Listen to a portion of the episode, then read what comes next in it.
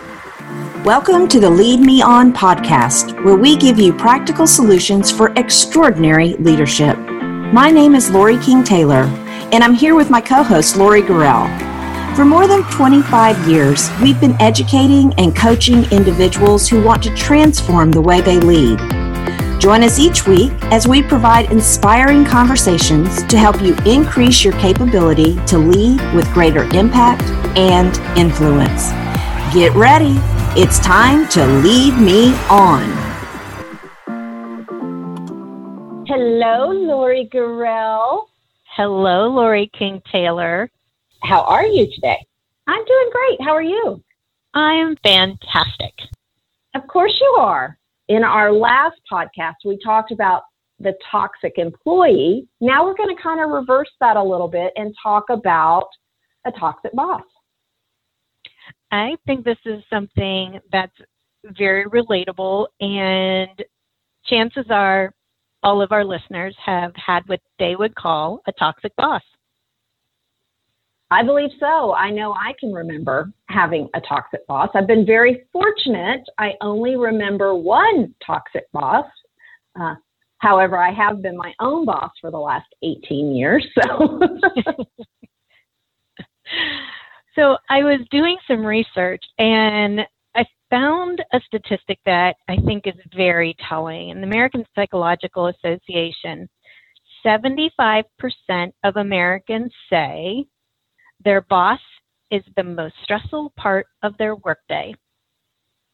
You know, that's kind of sad, isn't it, when you think of it? 75% that the boss is the most stressful part of the workday.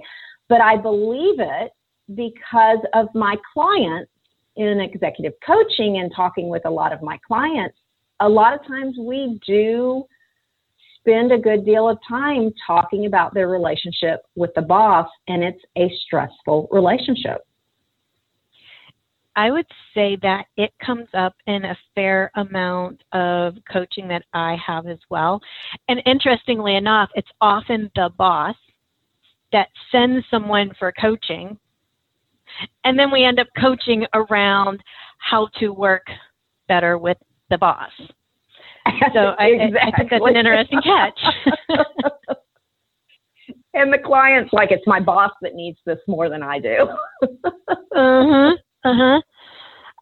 Another interesting statistic as it relates to toxic bosses, this is a Gallup poll, and it says one in two have at some point in their career left a job to get away from a manager. And you know, I think that is actually low because that's 50%, right? One and two. But I know, like uh, the SHRM, the Society for Human Resources Management, has actually talked about that being a much higher, I think it was in the 80% that said they actually leave their jobs because of their immediate supervisor. So, so what they're saying is when they are surveying out of everyone that they ask the question, why did you leave? 85% have said in some fashion it's because of their boss.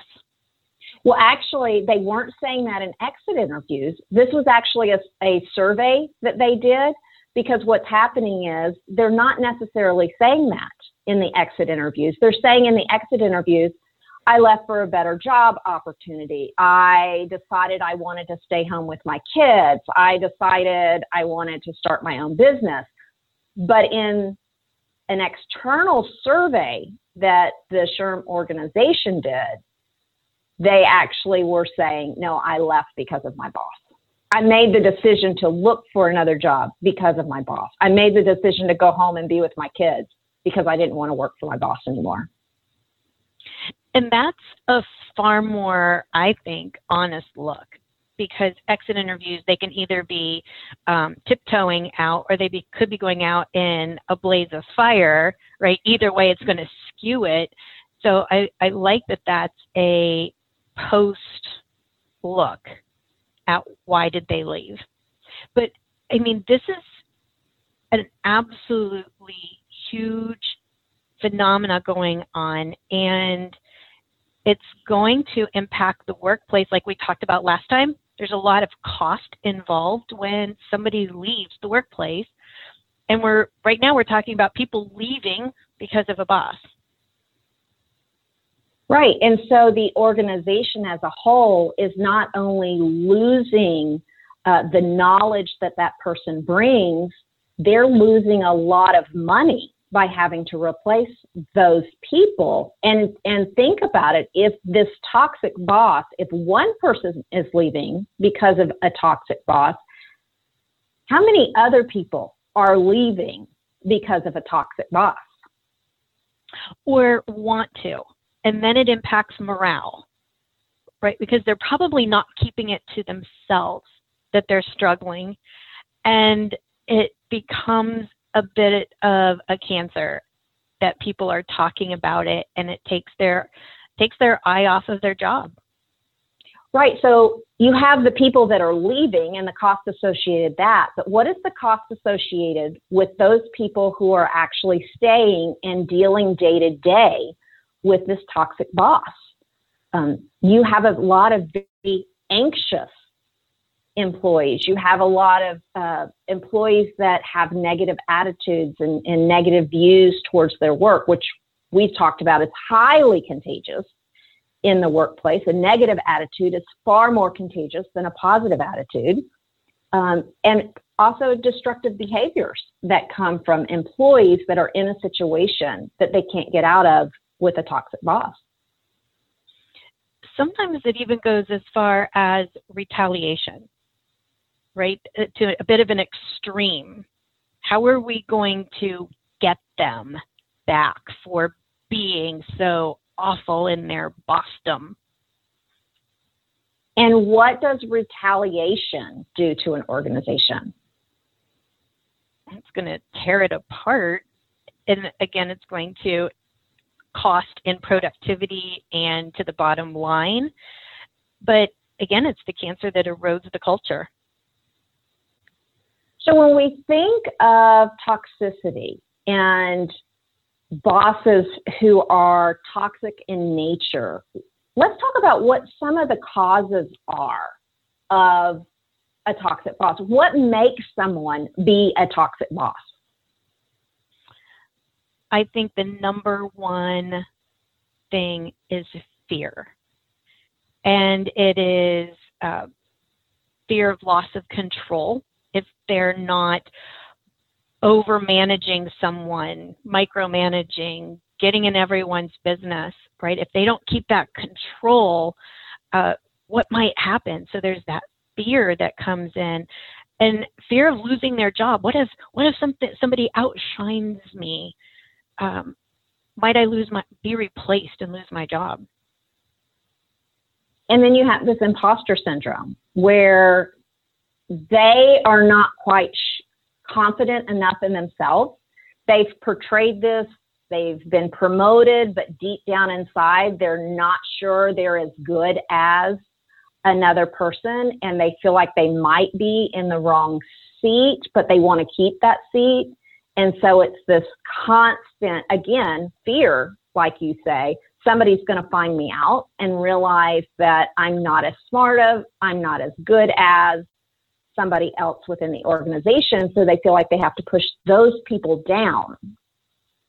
And as we've talked about prior, when we are acting out of fear, monkey mind or Amy is going to engage and tell us that we're right in the way that we're behaving if we're the toxic boss. We're right the way we are behaving is justified, everyone else is wrong. And when you operate from that perspective, our the best is not going to come out. It's not. And and Amy, you know, your monkey mind is she's operating out of a position of survival. So she really is trying to be good and she's trying to look at situations and say, how are we going to survive? And so if you're going into this in that fear mentality, her focus of your survival is to, you know, push people down, keep people at arm's length, and try whatever you can in order to elevate your, yourself in other people's eyes. It's a complex web, but I, I do see fear as the number one. But I think a close second is lack of self awareness. Somebody not being aware that they are toxic or that they are perceived as difficult.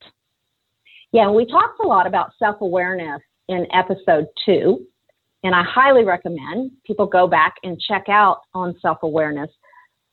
And in that episode, we talked about, you know, 85% of us believe that we are very self aware, when research actually shows that only 10 to 15% of us indeed are self aware. And so it is that lack of understanding of the effect that we have on other people that can keep that toxicity going because we're being told by Amy that these are the right things to do, and we're so unaware of our effect on other people. And even if somebody says something to us, we dismiss it because of that lack of self awareness. What do you think personality has to do with a boss being perceived as toxic? Well, I think it has a lot to do with a boss being perceived as toxic, especially if you're not aware of your personality. So we there's no one personality that's better than another personality. There's no one personality that makes a better leader than another personality. We all have our strengths and weaknesses. And it is our personality styles that can be perceived, what we, we perceive as our strengths to somebody else could be the very weakness. A very dominant personality who's very focused on results and doesn't like a lot of idle chit chat and just wants to come in and chop chop get things done that can be a very toxic behavior to someone who is more wants a, a more personable approach and they can see that uh, as a toxic behavior. We need to understand how we communicate what our personality styles are and also understand the styles of the people around us and in our team and be able to adjust so that our personalities are not causing the toxicity in the workplace. For sure.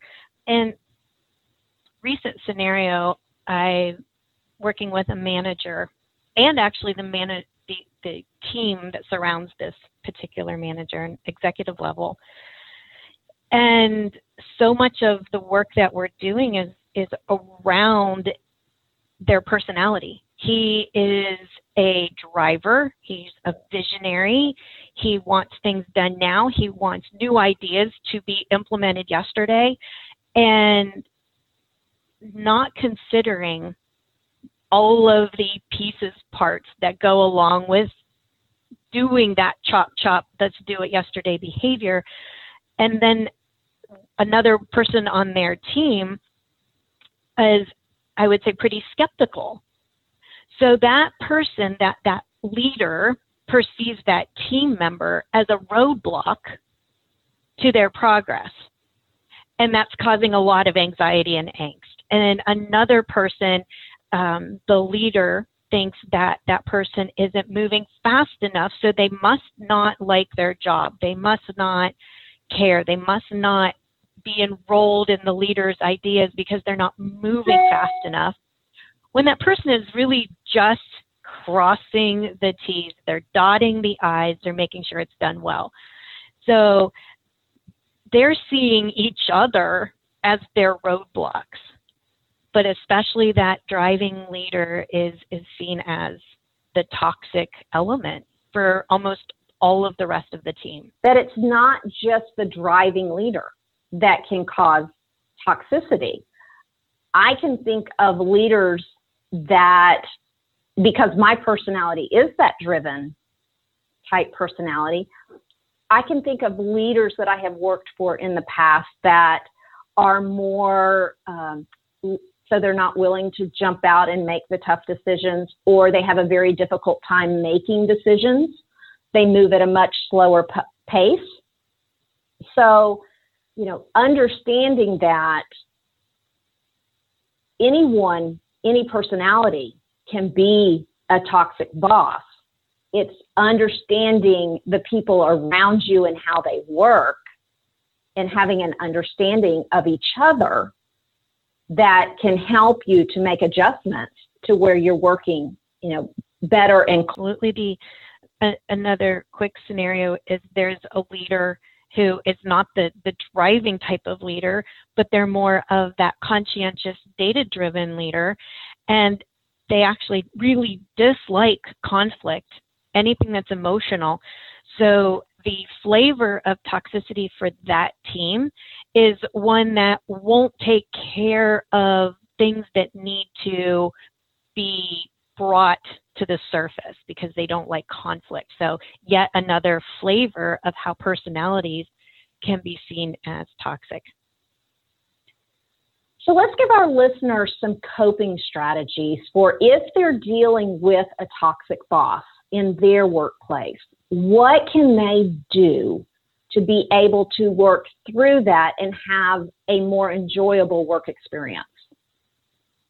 My favorite, favorite, favorite coping strategy is simply a reminder because I know everyone has heard this. It's you only have control over how you respond to someone's behavior. We don't have control over how they behave, only our reaction and how we show up. And that's so important when we are working in what we're perceiving as a toxic environment. And I think in that instance, you have to change your own thought process on the situation. So, understanding and, and, kind of giving your boss a little bit of the benefit of the doubt and being able to say, okay, let's take the boss that you were just talking about that's very analytical and just, and they're the wet blanket on everything um, because they don't have enough data or um, the numbers aren't working out just right is, is to be able to change the thought process that you have with that individual to they are always a wet blanket. They always say no. They're never willing to move forward in changing that self-talk into okay they're trying to protect us they're trying to make sure that we have all the data that we need sure i need them to move a little faster but giving them that benefit of a doubt and changing that self talk within yourself because you're right. The only person we can change. Even spreading that out to the mindset being around our behavior instead of focusing on the boss's bad behavior, focusing on what does the team need from me and and even going that direction so that you can take action around that. Right. So you change the dialogue within in the team. If this is not happening, well, maybe then I need to do X, Y, Z in order to help uh, the team in the situation. And I think to help you do that, we really have to watch out for that monkey mind or uh, Amy, who is giving you that victim mentality, or again, they're in that self differently in the situation. And I'm not going to take that victim mentality or that defensiveness. I'm going to view this differently. Right. It's really easy to take somebody else's behavior personally. Right. So it, it is important to have that pattern interrupt so that we shift our focus. And the because our amygdala, the place where Monkey Mind and Amy live, is there to protect us and it's it's shooting out all these messages to us um, it's easy to go and look for other people to collude with us right? We want to draw other people into our pain. And that's it's a human reaction however it's not very useful. So one of the coping strategies is to lean into a support network and draw from others and get solution oriented actions but to really watch out that we're not drawn in by others and go down a rabbit hole where we're all colluding and saying, yes, isn't this awful? And that we in turn don't try to do that with others, bring people into our rabbit hole and say, come, come, come here with me. When really what we need to do is be a support network that wants to help us move forward and shift out of that mindset because we can't always do this by ourselves. It's the forest for the trees. We sometimes need some help. You need that trusted colleague that you've had this conversation with, and you both agree this is a hard person to work with. You know, this is their personality style, and you kind of talk through that. But that you have an agreement and arrangement with that I can come to you when I'm having difficulty and you can help me come out of that victim mode. So, okay, yeah, he's a jerk. We understand that he's a jerk, but move me into a positive mindset. But what can you do? How can you react differently? So, when you have these conversations and you have that trusted colleague, you can go to them and they can kind of, you know, they have permission to pull you out of that. A, a definitely a dangerous cycle. And that goes back to asset support network to help you disconnect and get into a better headspace so that you can move forward. I think there is a lot of value in documenting what's happening so that um, even though you're maybe you're able to work through it pretty regularly, still the documentation in case something be, becomes very bad right? A toxic to a level this needs to go to HR. You want to have notes and specifics because they can't work on, well, one time this happened. They have to have specifics. They have to be able to see the pattern if they're going to help.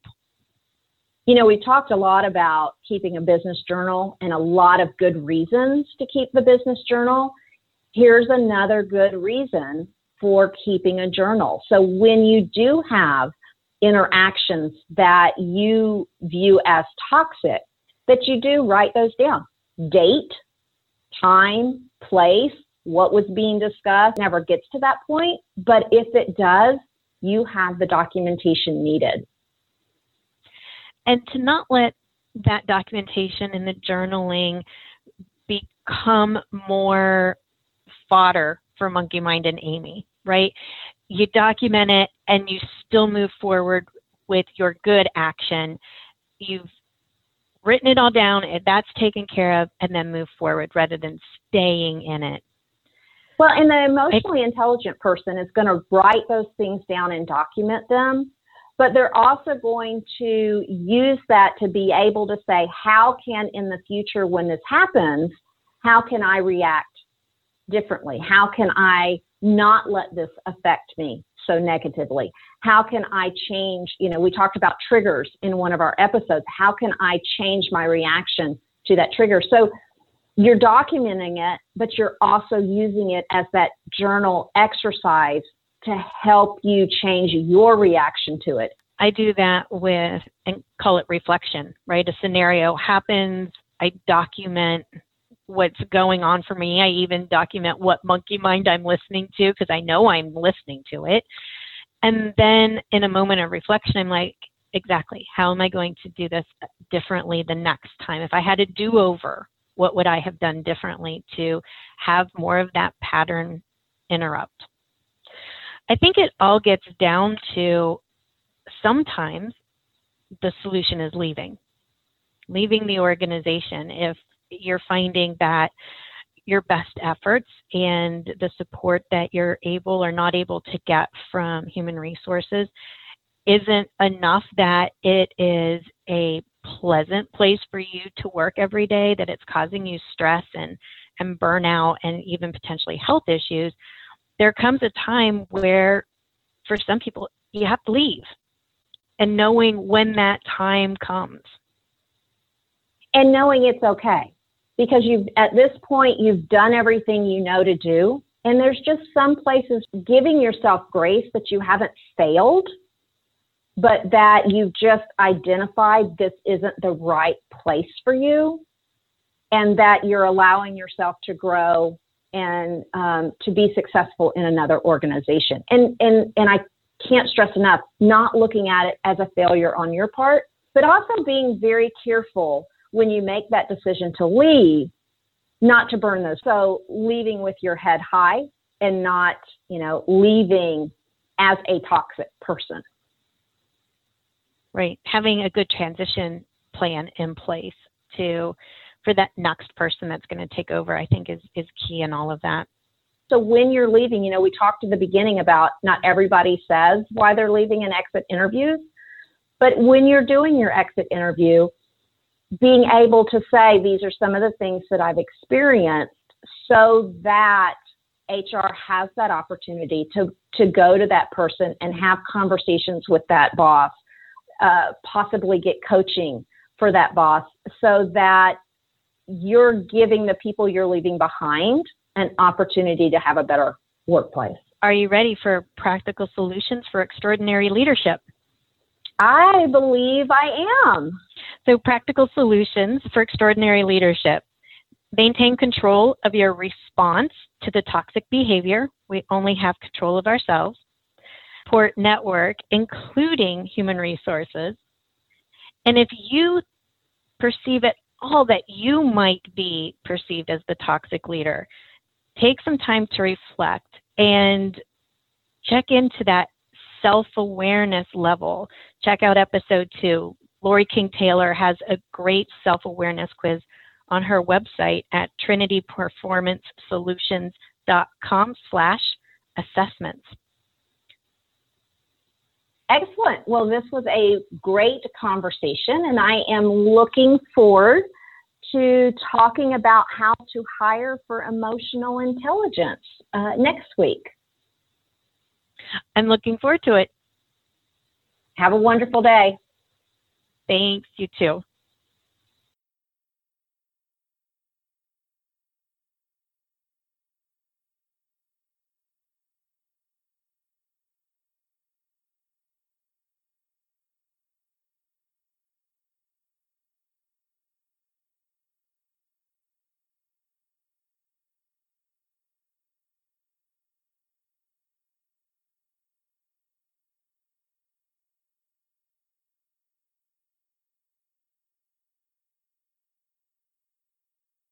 Thank you for listening to the show. If you enjoyed it, we would so appreciate a review on iTunes.